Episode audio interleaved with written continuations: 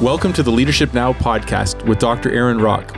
Aaron has served as a pastor, chaplain, professor, writer, and speaker, and he has a keen interest in helping other Christians to think Christianly about all of life. On this show, we talk about the nuts and bolts of theology, church life, cultural issues, pastoral leadership, ethics, and other relevant matters that will help you to lead better now. I'm your host, Chris Eelman, and today's title is Can a Christian Become a Non Christian? So, one of the most sustained questions Christians debate and worry about is this Can a Christian become a non Christian? Or, said another way, can a Christian forfeit their salvation? Not only are there varied responses to this theologically, but it can really trouble people's souls or be used as an excuse and justification of sin. So, in this episode, we're going to discuss what the Bible says about this matter. So, Aaron, the question of the day can a Christian become a non Christian? Yeah. So, uh, I'm going to answer yes and no to that question. And then I'm going to explain it because that answer is probably going to freak a lot of people out. but yes and no. So, if, if by Christian you mean a person who identifies with the visible church, a person who attends worship service, a person who reads the Bible, a person who participates in the sacraments, a person who adopts the Christian lifestyle, but isn't actually regenerated, yeah, that kind of person can become a non-Christian. And we we've seen that time and time again through human history. Judas was a disciple of Christ, but showed at the end that he was not a true believer.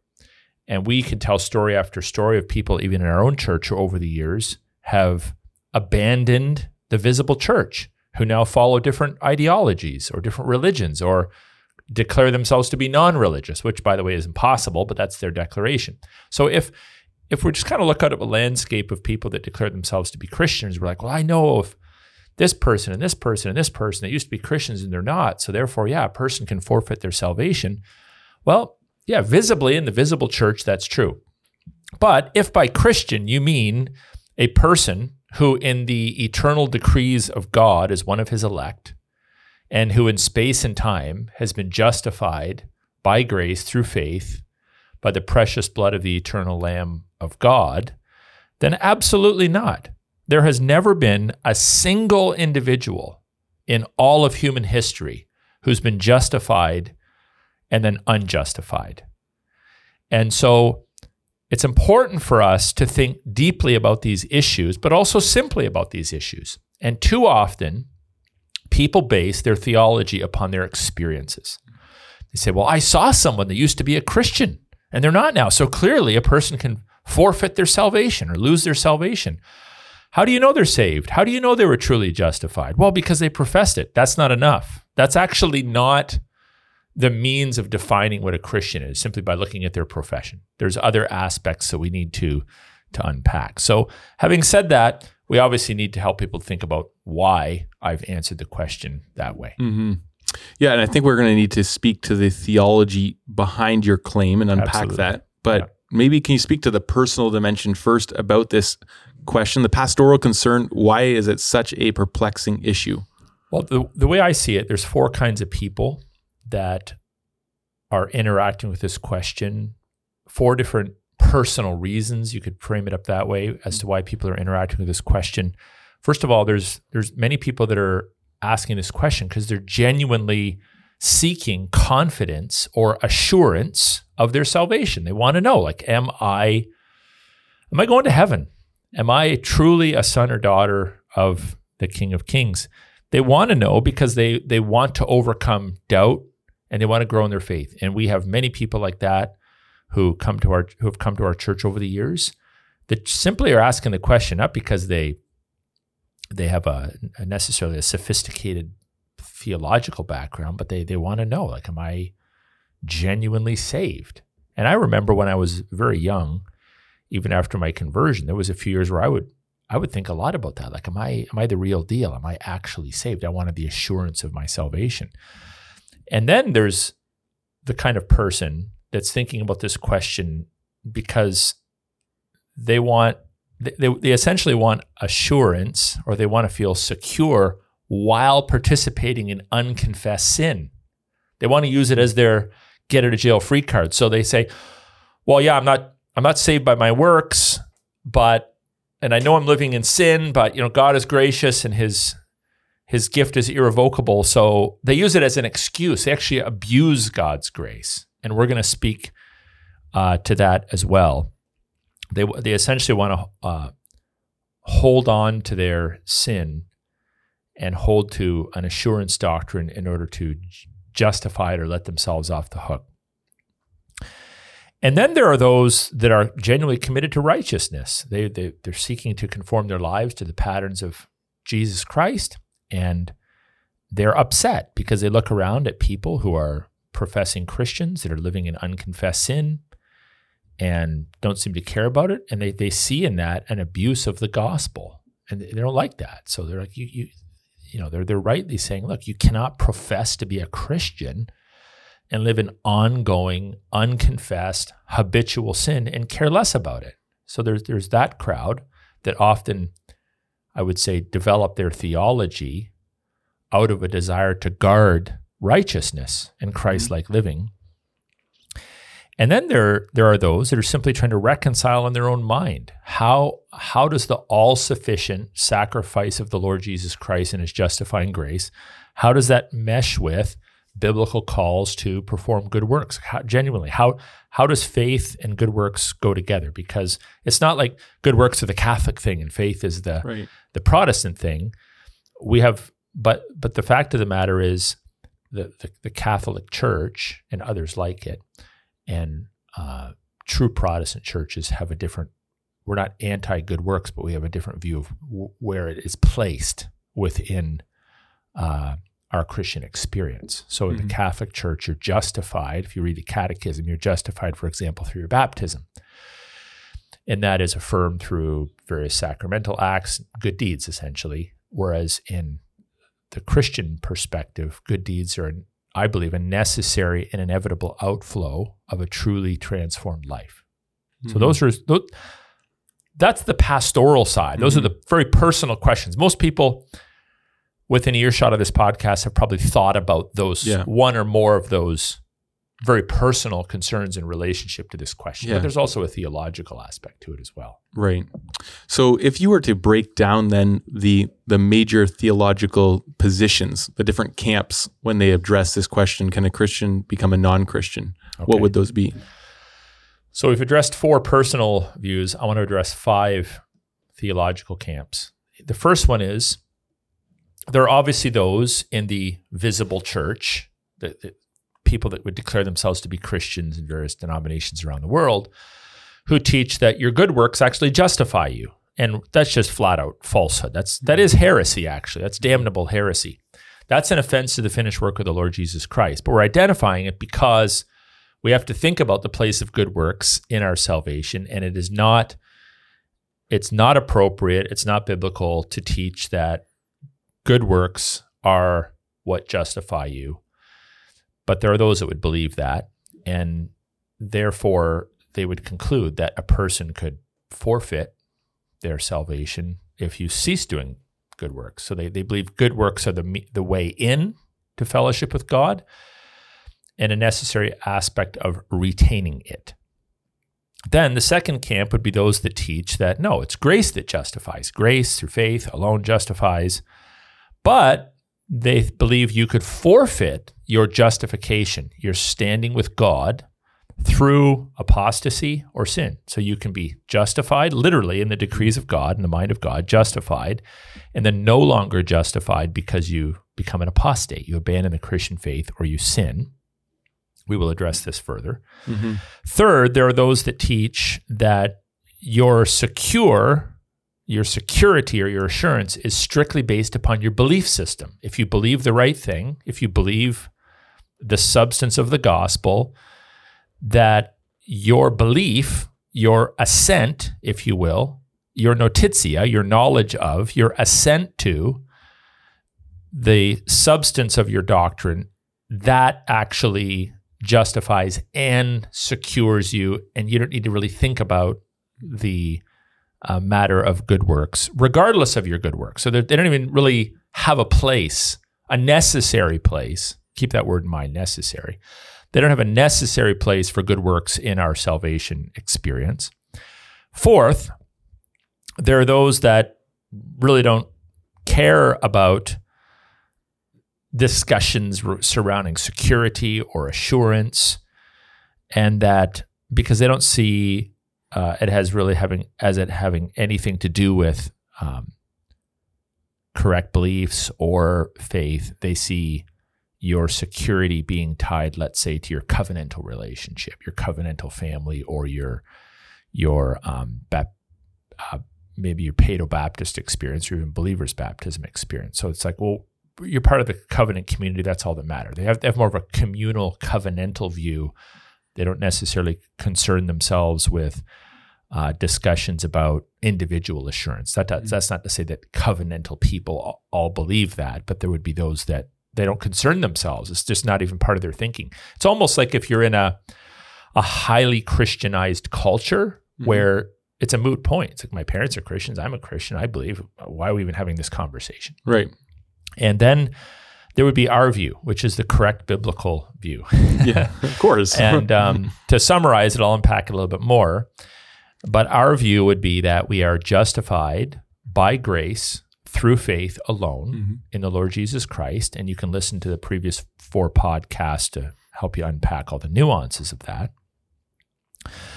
But that righteousness is a necessary and inevitable byproduct and even proof, or you could say evidence that you're saved. So it's not a means of salvation. Good works is not a means of salvation, but it is it's not an optional evidence, it's a necessary evidence. It's part of the proofing of your salvation. So correct belief is wedded to in terms of an evidence the affirmation by God's people as you bear spiritual fruit. It's it, these are there's a so there's a necessary place for good works in our Christian experience of salvation. We're not saying that good works are necessary as a means of justification mm-hmm. or somehow retaining it, but it's a necessary evidence of it. So there's a difference between saying good works are necessary to retain justification. I'm not saying that, but good works are necessary to evidence mm-hmm. uh, salvation. And a true Christian, a true Christian will persevere in good deeds. Not to say they're going to be perfect, but they will persevere in good deeds till the end. And we can be assured of that. So now I, I know uh, many churches would teach a more, um, well, for instance, the church I grew up in, one of the churches I grew up in, we moved around a little bit, would emphasize once saved, always saved, once saved, always saved. There, there was no nuance. Once saved, always saved, once saved, always saved. And the, the idea was that as long as you believe the right thing, you have the full assurance of salvation. So people would maybe fornicate or abandon the faith. But yeah, but I remember, I remember when they they believe, so mm-hmm. they have assurance. I I even have family members that were poisoned by that that theological belief that like literally they abandoned the, the, the practice of Christianity but you know what? 30, 40 years ago, I um I prayed the prayer mm-hmm. and once saved, always saved. That's not true. That's not a proper understanding of this. Belief in and of itself is not sufficient for assurance. The Bible teaches us the devil believes. The devil knows the truth. There are Christian scholars that assent to the content of the Christian faith that are regenerate scholars. individuals. Yeah. No, even yeah, with non-Christian scholars, even even scholars that would say that we're they're Christian, right? In in in the sense that that's their religion they identify with. They assent to the content of the Christian faith, but they're not regenerate necessarily. So belief, uh, if if you're if you almost have this notion that your salvation is bestowed upon you because you get your mental processes right, to say it that way, because you have the right knowledge in your mind. That's that's salvation. It's just I got the right knowledge in my mind, so therefore I'm saved. Well, that's dangerous. You have to have knowledge. You have to have knowledge of, you know, faith cometh by hearing. So you have to have knowledge of the gospel. But I'll, I'll, I'll point you to, for, for example, to um, uh, Ephesians chapter 2, verses 8 and 9. And uh, this would be um, a text that would often be referred to um, by those that influenced me growing up. And it's in the Bible, so we affirm it. It says, um, By grace you've been saved through faith. This is not of your own doing, which is a works word. It's a gift of God. And then he says it again in the negative, not a result, result of works. So you've been saved. Your salvation is by grace alone, through faith alone, in Christ alone. That's true. It's not from ourselves. But when we're talking about assurance, we're talking about see when you're when you're saved, you don't get like a tattoo that suddenly appears in your arm. How do you know you're saved? Well, you obviously have to assent to the facts of the gospel. But you also need to put your faith in them. You need to rest in them. And God having justified you and regenerated you by his grace regenerates you in order that you might live a Christ-like life or at least be moving in that direction. Mm-hmm. So if you just think that your salvation stops at your justification and sanctification, which is the fancy word for growth in righteousness, isn't even necessary, it's sort of like an optional thing, you, you don't understand the full gospel. So we're not saved by works. Uh, it has nothing to do with, uh, works have nothing to do with our justification, but there is a place for works. And you know, as I was sort of under taught growing up, it has nothing to do with it. You're just secure because God did something to you. But I, but that's not a sufficient understanding of how all these parts fit together. Mm-hmm. Okay, so I think it would be really helpful to help to define some terms, maybe to speak about the language because that's often part of the reason there's not clarity. People use terms without defining them or differently. Yeah. Um, so maybe run through that. So our keen our keen listeners will notice that in the last five podcasts, including this one, I've avoided some conventional language that would often be used to discuss these biblical topics. And the reason why I've done that is to help people think in a fresh way about it, but also because I acknowledge that many of the conventional terms, even if they're great terms, are loaded. People have a, preconceived mm-hmm. notion mm-hmm. of what we're talking about. So this podcast is is called "Can a Christian Become a Non-Christian?" I could have said, "Can a Christian lose their salvation?" Mm-hmm. And now that you're into it and you're hooked, I'll I'll I'll spill the beans. yeah. Like that, that's Cat's what we're talking about, yeah. right? In part, that's what we're talking about. But our listeners will have a certain preconceived, loaded up, predefined view of what that question even is and it can be hard for them to hear past it if they have a preconceived notion. So, for example, I have many Anabaptist friends who, in talking with them, said, you know, I, I am repulsed by. Uh, some of them would even see it as a heresy, or used to see it as a heresy because what they've been taught is that the once saved, always saved crowd believes that you can live however you want once you've been justified. Mm-hmm. So that's why I say they've even to ask that question, they already have a preconceived notion of what, what, what your view is. And then on the other hand, the one there's the once saved always saved crowd that I associated with a lot growing up that basically had the idea as long as you believe the right thing, it's not appropriate to sin, but it really has nothing to do with your quote unquote security. Mm-hmm. And and I don't accept that. I don't accept that. I, I think that's a that's a false understanding. Both of those views, I think, are a false understanding of the scriptures. Mm. So when we talk about terms, one term I don't use is the term eternal security. Now, because I've inherited that term and it's been used ad infinitum and it continues to be used nonstop, people just don't seem to want to drop it. Um, sometimes you're stuck with it, but it's not really a good term in my view.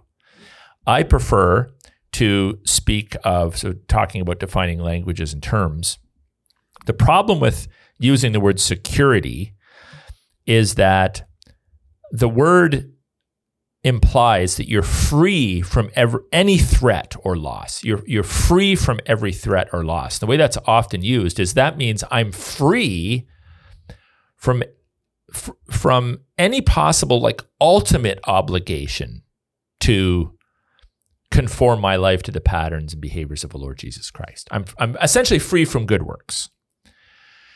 And it's a sad thing when many Christians, supposed Christians that are part of the visible church who profess faith, I remember I've shared this story before. I'll never forget many years ago, going back 20 years, being in a meeting where a woman who'd been a professing Christian for many years was involved in an adulterous relationship and was mm. refusing to end it. And when the elders confronted her on this issue, she she literally said, "Once saved, always saved." Wow. I'm another. I will continue in it because my salvation is not at risk. That was mm. her mindset, and I thought, what an absolute abuse of God's grace, and what an absolute lie she has mm-hmm. believed about the nature of salvation. Mm-hmm. And of course, I haven't followed her, but I've heard about her. She's a she's a complete non-Christian today. She doesn't, you know, confess uh, followership in the Lord Jesus Christ.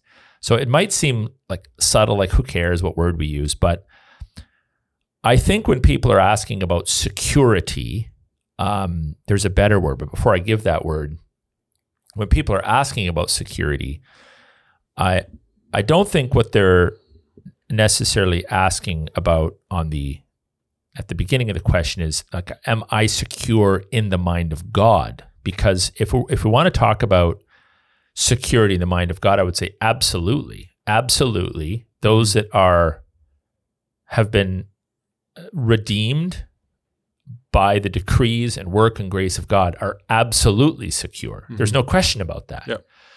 So if we could kind of visualize like a line above our head that and above that line represented everything God knows, all of God's knowledge, which of course is infinite. In that realm of knowledge, does God know who is quote unquote secure? 100%. God knows who's secure. But below the line is our world. Mm-hmm. And in this world, God has given us revelation, not complete revelation he's given us sufficient revelation, but not complete revelation. Like we don't know everything there is to know about God or his plans. Mm-hmm. And so we know in the mind of God, because we're justified by grace alone, that the saints are secure. But that's, I don't think that's what we're talking about necessarily. We're talking about how can I know? People are asking, like, am I free? And how can I know that I'm free from the potential threat or loss of my salvation? In other words, they're asking, how can I know if I'm free? They're really asking not so much of a question about standing, status, position with God, which is what security seeks to answer. We'll just answer that straight up. Of course, you're secure in the, mm. in the mind of God. But really, what they're wanting to know is about assurance. How can I know? So we know what God knows. So let me put it this way: in the in the in in the mind of God, the true believer is 100% secure. But down here in this world, we should concern ourselves less with that and more with assurance. Assurance. And assurance is actually the word that appears frequently in Scripture in reference to this discussion. So it appears in, uh, you know, Hebrews chapter six, um, verse one. It appears in Hebrews chapter uh, 10 verse 22 you can you know write down some of these references and and, and look at them yourself.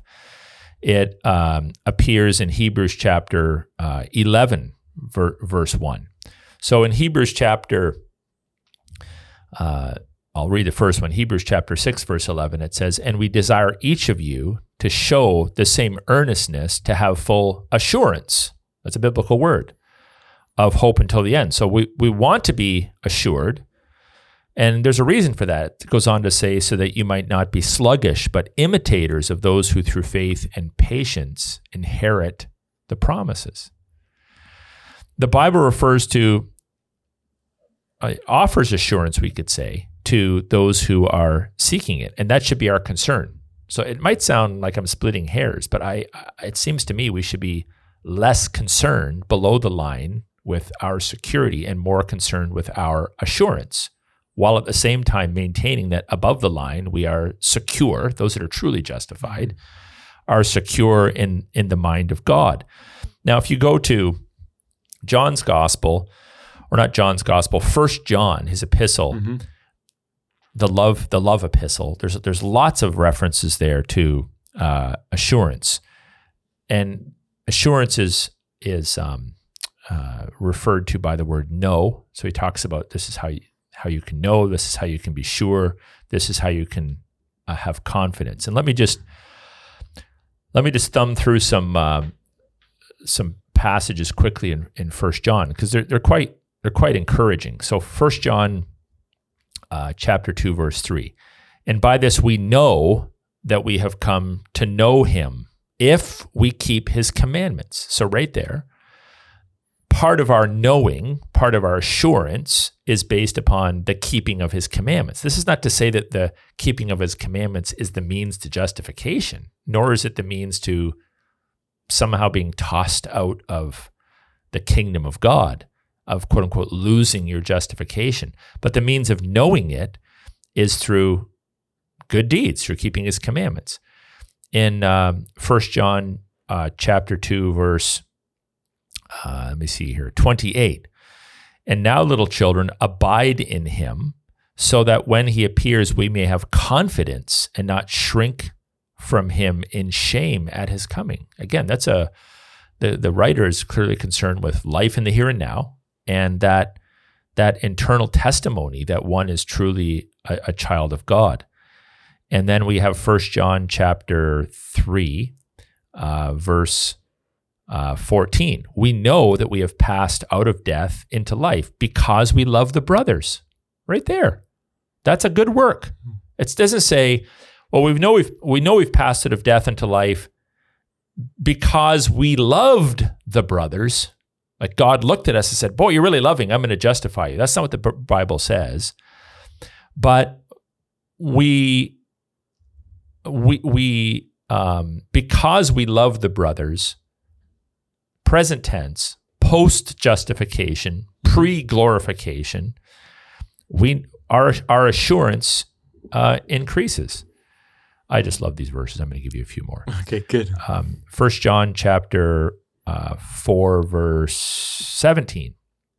By this is love perfected with us, so that we may have confidence for the day of judgment. Because as He is, so also are we in this world. Uh, 1 John chapter 5 verse 2. By this we know that we love the children of God when we love God and obey his commandments. 1 John chapter uh, 5 verse 13. I write these things to you who believe, listen to this, who believe in the name of the Son of God, that you may know that you have eternal life. Think about that for a moment. He's writing to those that believe in the name but he doesn't say, and by the way, the fact that you believe in the name is the the only thing we need to concern ourselves with. As long as you believe the right thing, as long as you assent to the right creeds or doctrine, you're good to go. Belief is important. It's in God's plan. We're saved by grace through faith in Christ. But he's writing these practical admonitions that you might know you have eternal life. And this is the confidence that we have toward him that if we ask anything according to his will, he hears us and if we know that He hears us and whatever we ask, we know that we have the request that we have asked um, of Him. And then let me give you just one more. We know that everyone who has been born of God does not keep on sinning. This is 518. How can it be clearer than that? Anyone who has been born of God does not keep on sinning, but he who is born of God protects him, and the evil one does not touch him. Mm-hmm. So, how do how do we reconcile this? Well, security is an is an attempt, I believe, to describe the biblical concept of assurance, but what it's actually concerning itself with is the above the line stuff. And theologically, we we should concern ourselves with security and we could use the word security if we're referring to above the line stuff. But if we're referring to below the line stuff, what we know, we should concern ourselves with assurance Otherwise, we slightly shift the conversation away from, from a question that is innately personal can I know that I'm saved? to a question that is more about what God knows than what we're seeking to know. Mm. So uh, this might sound, uh, you know, if I if I sat in front of you for an hour and drew charts and pictures, it might make more sense. But The bottom line is when it comes to terminology, we should concern ourselves with assurance or confidence. And there is a place for good works in that mix Mm-hmm. that does not in any way, shape, or form violate reformational doctrines or biblical doctrines by placing good works in a position that somehow aids in or attributes to our justification. Mm-hmm. So, can you help us see why eternal assurance? I'm trying to make sure I use the right words and I don't slip up. Why eternal assurance makes sense in the broader, I guess, scope of Scripture? Yeah. I'm going to start off with two premises. And if you disagree with these premises, you might as well stop listening to the podcast because these are my premises. So, my first premise is God knows everything, God is omniscient, God knows everything.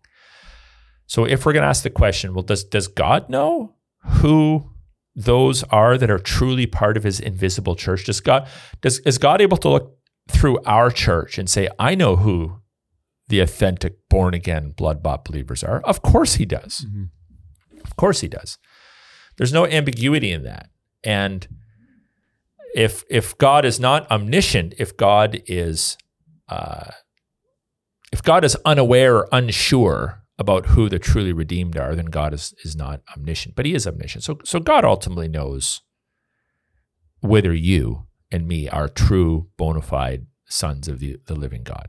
Premise number two, and I would die for this. Salvation is a gift. It's unearned. Mm-hmm. Ephesians 2 9. It's a gift. And it's false to teach that you can earn it. It's absolutely false. It's false doctrine to teach that you can earn it. Jesus said in Luke 10, and I'm reading from verses 28 to 30, I, I give them eternal life, and they will never perish. And no one will snatch them out of my hand. That's perseverance. My Father, who has given them to me, is greater than all, and no one is able to snatch them out of the Father's hand. I and the Father are one. Like, how much more explicit could God be? So, therefore, in the mind of God, in the decrees of God, in the plan of God, it must be true that the truly saved, if you want to use that word, the truly justified, the truly saved, are truly secured by God and that those that are truly secured can never be snatched away. So we know that. In the mind of God, the truly saved, the truly regenerate can never be snatched away. However, this still does not address the very personal question how can I know if I am among them? How can I know Mhm. if I'm among them? Because you don't know the mind of God. So, how can I know that I'm among them? After all, we do not have full access to the mind and knowledge of God. The Bible actually warns not everyone who says to me, Lord, Lord, will enter the kingdom of heaven, John 7 21. So, not everyone that professes, Hmm. not everyone that is part of what you could call the visible church Mhm. is necessarily going to enter the kingdom of God. And again, think Judas. Think of Charles Templeton, used to preach with Billy Graham and then walked from Christianity. Think of all the heretics and apostates throughout time that have walked from Mhm. Christianity, who once preached the gospel. We've had high ranking leaders in our own church that no longer, not only they're, they not walk with Christ, they're not even Christians. Mhm. So God says, on one hand, Jesus says, I give them eternal life. They'll never perish. No one will snatch them out of my hand. My Father's given to them, them to me. No one is able to snatch them out of my hand. But at the same time, Jesus tells us, not everyone that says to me, Lord, Lord, will enter the kingdom of God. So how do we reconcile these things? So here's some biblical principles and passages. So many scriptures bring uh, clarity to this, but I would I would really commend people go back to to First John because First John, a little five chapter epistle, deals extensively with the theological question of eternal assurance, and it also offers pastoral direction. So it, it accomplishes both. It checks the, the theo- theology box and it checks the, the personal pastoral box. And I want to make some claims. I'll give you some references. I've read several of them already. I will repeat myself a little bit. I, I'm not ashamed of that. Good teachers repeat themselves to help people remember. And here's what the Bible teaches. I'm going to give five um, premises or five theological claims, I guess you could call them, out of First John. Here's the first one Eternal assurance requires correct belief in the person and work of Jesus. So let's say it's like I want I want assurance. I know that God will never snatch. Uh, no one will snatch the elected of God's hand, but I want to know about my own assurance. So statement number one: you have to be believing in the right gospel, right? 1 John 2, 22 to 24. 1 John 4, 2 to 3. 1 John 5, 20. Meaning then that anyone who does not accept the deity of Christ is not a Christian. Mm-hmm. Anyone that does not accept the incarnation, the full humanity of Christ, not a Christian. Anybody that does not re- accept the messiahship of Jesus is a liar. This is taught in the book and has no assurance of salvation. So while correct belief is is not all we need for assurance, we have to have correct belief to get to assurance. Mm-hmm. So you can't just believe in whatever gospel you want. Kids, well, I'm a Christian too. I absolutely know I'm a Christian. Oh, do you believe in the full deity and full humanity of Christ? Well, no, I don't really believe in that. Then you're not a Christian. I remember a friend of mine debating a guy that was claiming to be a Christian, and he, he asked him, Do you believe that Jesus Christ is the eternal Son of God? He asked him about the deity of Christ. I don't believe that. Then he said out loud, You're not a Christian. The guy flipped out. But you're not. Mm-hmm. So we, we don't need to be ashamed to say to someone, if you don't affirm the full deity and humanity of the Lord Jesus Christ, you may not fully understand all the implications of that if you're untaught. But if you don't, if you deny that, you're not a Christian. Yep. It- like Jesus isn't whoever you want him to be. You can't make Jesus in your own image. It has to be the, this, the Jesus of the scripture and his finished work. So if you want assurance, you have to have correct belief in the person and work of the Lord Jesus Christ. But remember, that's only point one of five points. One quick comment. Uh, you would say, uh, and I think you maybe pointed out the correct belief, but you might not necessarily understand it all. Because some, I could imagine, are hearing this and they're like, I don't, I don't know all there is to know about theology. Like, am I a Christian? And it would be with some of these things, it's like you have correct belief. As long as you don't deny certain things, you don't have to necessarily understand the complexities of it. Is that true or no? Yes, but I mean, there can't you can't just be ignorant to either. So if you if you declare that Jesus Christ is the eternal Son of God, well, you may not fully understand. That's actually an explicit reference to his deity, Mm-hmm. but to deny that he's the eternal Son of God it, it is is to put you outside of of saving grace. So you, Mhm. you have to affirm it, even though you may not have a fully orbed uh, view of it. And I'm not getting into discussions about what about those that maybe have intellectual impairments and this sort of thing. Right, Like, God, yes, God yeah. those kind of exceptions or whatever you want to call them, I just leave those to God. I'm I'm I'm fine with mystery in that regard. Mm-hmm. Um, Yep. But uh, but the point I want to drive home for the for the majority of people here that would this would be quite meaningful to them is that you you have to subscribe to the gospel of Jesus Christ in order to have assurance of salvation. Now, let me just add a little nuance to this. God, by His grace, reveals that to us. So God, by His grace, enables belief. We've dealt with that in previous podcasts, and He He helps us to understand it sufficiently Mm-hmm. for our salvation, sufficiently for our salvation. So we're we're not. It's not just self-concocted belief, but I want I want people to I want people to be able to say to a friend that says, "I'm a Christian, but I don't believe in the deity of Christ." I want them to be able to, with confidence, Yep. say, "You're not a Christian." If you've denied that, or we could say, most kindest ways, God has not yet revealed that to you. You're not a Christian. I don't want you to think you have assurance if you're That's right. living in denial of the gospel. Yeah. Secondly, eter- eternal assurance is only available to those that love instead of hate. Now, we're not talking about absolutely, because there's going to be times when we have hateful thoughts, we have sin. But if you look at those passages again, uh, chapter 2, verse 9, chapter 3, verse 10, chapter 3, verse 14, chapter 3, verse 17, chapter 4, verse 20, it's very clear that love is one of the key characteristics of a bona fide believer. And I'll I'll reference uh, one in 1 John chapter 4 verse 20 Mm-hmm. if anyone says I love God and hates his brother he is a liar for he does not love his brother whom he uh, let me reread that for he who does not love his brother whom he has seen cannot love God whom he has not seen so verse uh, 21 says and this commandment we have from him whoever loves God must also love his brother. So that's a it's it's categorical. Oh, that mean I, if I'm really loving, I can get saved? No, listen clearly. It's not saying that. But the true believer will love, not hate. It's necessary. So if we if we don't display love, especially for fellow believers, by the way, we prove this is a lack of evidence. We prove that we are not children of God. When we receive love from God, we must also and will love others. And we don't need to overly qualify that. That's just basic Mhm. scripture. Yep. Uh, third, eternal assurance is only possible if we walk in the light or keep his commandments. I'm not saying your security with God is contingent upon these things, but your personal assurance is only possible if we walk in the light or keep his commandments. The epistle teaches that very clearly as well. First chapter, sixth and seventh verse. Yep. Chapter two, verse three. Chapter two, verse six. Chapter two, verse nine. Chapter uh, five, verse two. It says, "By this we know that we love the children of God when we love God and obey His commandments." So I've read that before. I'll read, read, I've read that again. So does that mean that we can experience absolute sanctification this side of heaven? I don't think so. Some Wesleyans taught that. I don't think so.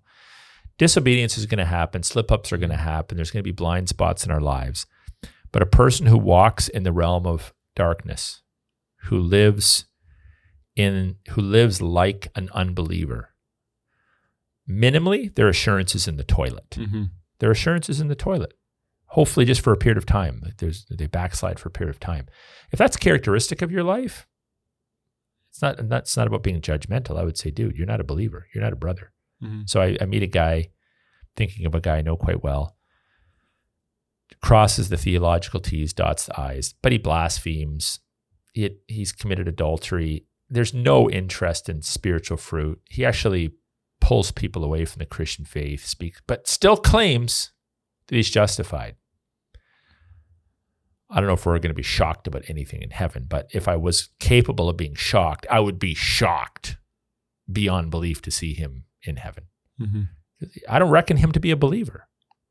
Um, the word reckon is important, by the way. Ultimately, I can't judge, but I can reckon. Mm-hmm. Yeah. And um, Rec- let's recognize, right? Like Yeah. I would not recognize. yeah. Yep. So, um, having said that, then the fourth thing is is that uh, eternal assurance uh, is available when we admit our sins. So we admit our sins. So it doesn't mean that we are we have to be sinless. Mm-hmm. one way that some preachers have put it is we're not sinless, but we should be sinning less. Yep. Uh, which is maybe memorable, more memorable than some of the other stuff I've said.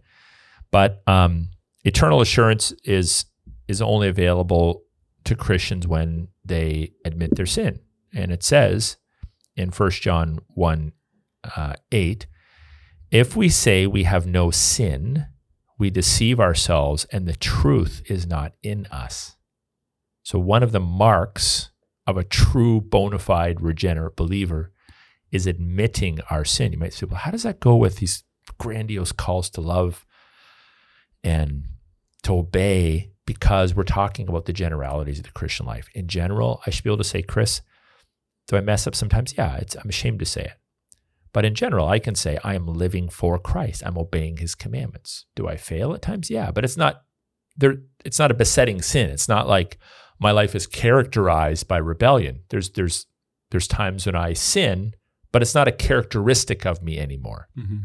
I do sin less, even though I'm not sinless, even though I am sinless in the minds of God Yeah. because God has justified me. So then, of course, we have the famous verse if we confess our sins, he's faithful and just to forgive us of our sins and cleanse us from all unrighteousness. But then it says in verse 10 if we say we have not sinned, we make him a liar and his word is not in us. So if you claim to be perfect, and I heard a false teacher, the leader of a sect, say that a while ago, or, or, or permit one of his followers to say it, that he doesn't sin. That's a false teacher. Mm-hmm. That's a you're a liar. I know. You, I mean, you just lied in making that claim. Mm-hmm. So we do sin, but we sin less, and we admit our sins. We must avoid sin, but claims to sinless perfection in this world is, is actually a slight on the work of the Savior who came to free sinners, not the already sanctified, but sinners from their transgressions. Hmm. And then this statement, and this is where people might feel a little uncomfortable, but I'm not afraid to make you feel uncomfortable because I believe this to be true. And that is that eternal eternal assurance is only available to Christians who believe in the correct gospel and who avoid habitual sin. That's an important word, habitual sin. So we have 1 John uh, 3, verse 6, 1 John 3, 8 to 9, 1 John 3, 10. In that passage, in those cluster of verses, uh, it's, it's very clear that this is true. Let me read some of them for you. 1 John chapter 3, verse 6. No one who abides in him keeps on sinning. Doesn't say we don't sin, but we don't keep on. We don't habituate mm-hmm. sin mm-hmm. in our lives. Goes on to say, no one who keeps on sinning has either seen him or known him. That's pretty explicit. Mm-hmm. So hopefully this this puts to rest this notion that some would have that the quote unquote once saved, always saved crowd. Now there there are some in it that do abuse that doctrine, but that implies that somehow you can just sin however you want. No, you mm-hmm. can't. Yeah. It's absolutely impossible. And then verses eight and nine. Whoever makes a practice of sinning is of the devil. That that's not a reference to some Christian that doesn't have their act together. That's like you're in a completely different camp, mm-hmm. dude. Whoever keeps on makes a practice, that's a habitual word, of sinning is of the devil. For the devil has been sinning from the beginning. So that's pretty explicit as well. And then in verse 9, no one is born of God, no one uh, no one born of God makes a practice of sinning. That's also a habitual word. For God's seed abides in him, and he cannot keep on sinning because he's been born of God. Really, really important for people to hear these. Verse 10 By this it is evident. Okay, so we're talking about evidence, right? This is why I've used the word proof or evidence. By this it is evident who are the children of God and who are the children of the devil. Whoever does not practice righteousness is not of God nor is the one who does not love his brother. It doesn't say whoever doesn't practice righteousness can't be justified. This is speaking to the believing community, but it's warning them. Assuming you've trusted in the risen Christ, put your faith in him, repented of your sins. So, assuming you're professing to be part of the believing community, you cannot continue in sin and still profess to be a child of God. So it's it's actually quite sad in my view that that people have bungled this doctrine so much and made it so confusing. Uh, hopefully, John's language in these texts are very are abrupt enough and clear enough to bring clarity and stability to our lives. He refers to those who reject the teachings of Christ as liars. Chapter 2, verse 4. He refers to them as he refers to them as false prophets, chapter 4, verse 1. And he calls upon his audience not to be deceived, chapter 3, verse 7. So you actually are deceived. Mm-hmm. You are deceived if you believe that as long as you believe in the right thing, you can live how you want. Mm-hmm. And so you can say to someone, friend, you're continuing in habitual sin. Therefore, I'm reckoning you to be a liar I'm reckoning you to be of the devil. I'm reckoning you to be a false prophet. Or if someone preaches those things, they're a false teacher. So there, there's, there's no arguing these conclusions. But at the same time, we must, must, must, must, must affirm that justification is by grace alone, through faith alone, in Christ alone. So let let me kind of summarize mm-hmm. it this way We're saved, meaning we're justified, by grace alone, through faith alone, in Jesus Christ. But that faith does not remain alone. We then are positioned and equipped to grow in righteousness, to grow in love, to grow in obedience, mm-hmm. To grow in our sanctification. And those are necessary and inevitable evidences of your salvation. And here's how it works when you start with repenting of your sins and putting your faith in the Lord Jesus Christ, you have that sense that you've been released from the power of sin in your life. And then as you begin to live out your Christian life and you see it increasing and becoming more and more like Jesus Christ, your assurance grows and grows and grows and grows and grows. What you don't want to do, you don't want to make the mistake of thinking, I got to perform for God in order to stay in his good books. No, you do it out of love. You love him. You do it because you've been changed by him. You do it because you are appreciative of his work in his life. But at the same time, you you don't fall off the other side of the road into the other ditch where people say, "Well, because I've been once saved, always saved, uh, I can live however I want." No, your assurance is in the toilet. So we can confidently say then that correct belief about Jesus Christ and his work is sufficient for our salvation, our justification, but a life that is conformed to the patterns and behaviors of Jesus Christ is necessary for our assurance to grow. You can be assured of that. We're talking love, we're talking obedience, we're talking admission of sin, we're talking avoiding habitual sins. These are all necessary proofs, proofs, evidences. It says that it might be evident. Those are evidences without which your assurance evaporates. So, this is how we must think about these issues. And it actually brings, I think, a lot of clarity to it. Um, it helps us to, to maintain a, a, strong belief in God's sovereignty and salvation. It helps us to uh, maintain a strong belief in the omniscience of God, that God knows who his people truly are. And it helps us to see the necessary place of good works, which will flow from the life, which will be evident in the life of those that have been uh, saved by the eternal Lamb. You know, I'll end here. Thinking of the thief on the cross, he didn't have a lot of time. Yep. Uh, once once he was declared to be freed from his sins on the cross, he didn't have a lot of time to show evidence, but he showed some evidence. Right? He showed some evidence by paying homage to the king. So a person doesn't necessarily have to, you know, hopefully when you're born again, you'll you'll have many decades ahead of you to live out the fullness of your Christian faith. Some people might only have a couple hours, a few minutes. Maybe there's a deathbed conversion, mm-hmm. but there always will necessarily be some change change of the mind, change of the affections, change of the heart. These we should look for and we should affirm and we should applaud these in the Christian church to the glory of God. Excellent. Well, thanks, Aaron. I think that uh, concludes our little mini series here we've been doing. Uh, Christmas is around the corner, and with Christmas, we like gifts and celebrating things. We have a gift coming soon, sort of a gift, a surprise, I guess you could say, or an announcement of sorts. So we've been hosted on many platforms and we're going to continue to be doing that. But one exciting announcement is that we are going to be um, hosting content on a new platform called Beachhead Media. And we're putting together the plans for that. Uh, this podcast is now being recorded on video as well. So I don't know when you'll be able to see that video exactly, but we're putting things together to um, have some local Canadian content gathered together on Beachhead Media. And so that'll be in the next couple of months, ideally before Christmas, but we'll see how things all uh, shape up. But um, that's your reward for sticking to the end of the episode today to hear that bonus. And uh, hopefully, you didn't just scroll to the end and hear the last little bit. But we're really excited about that. So stay tuned for more information about that. Thank you, Aaron, for today's podcast.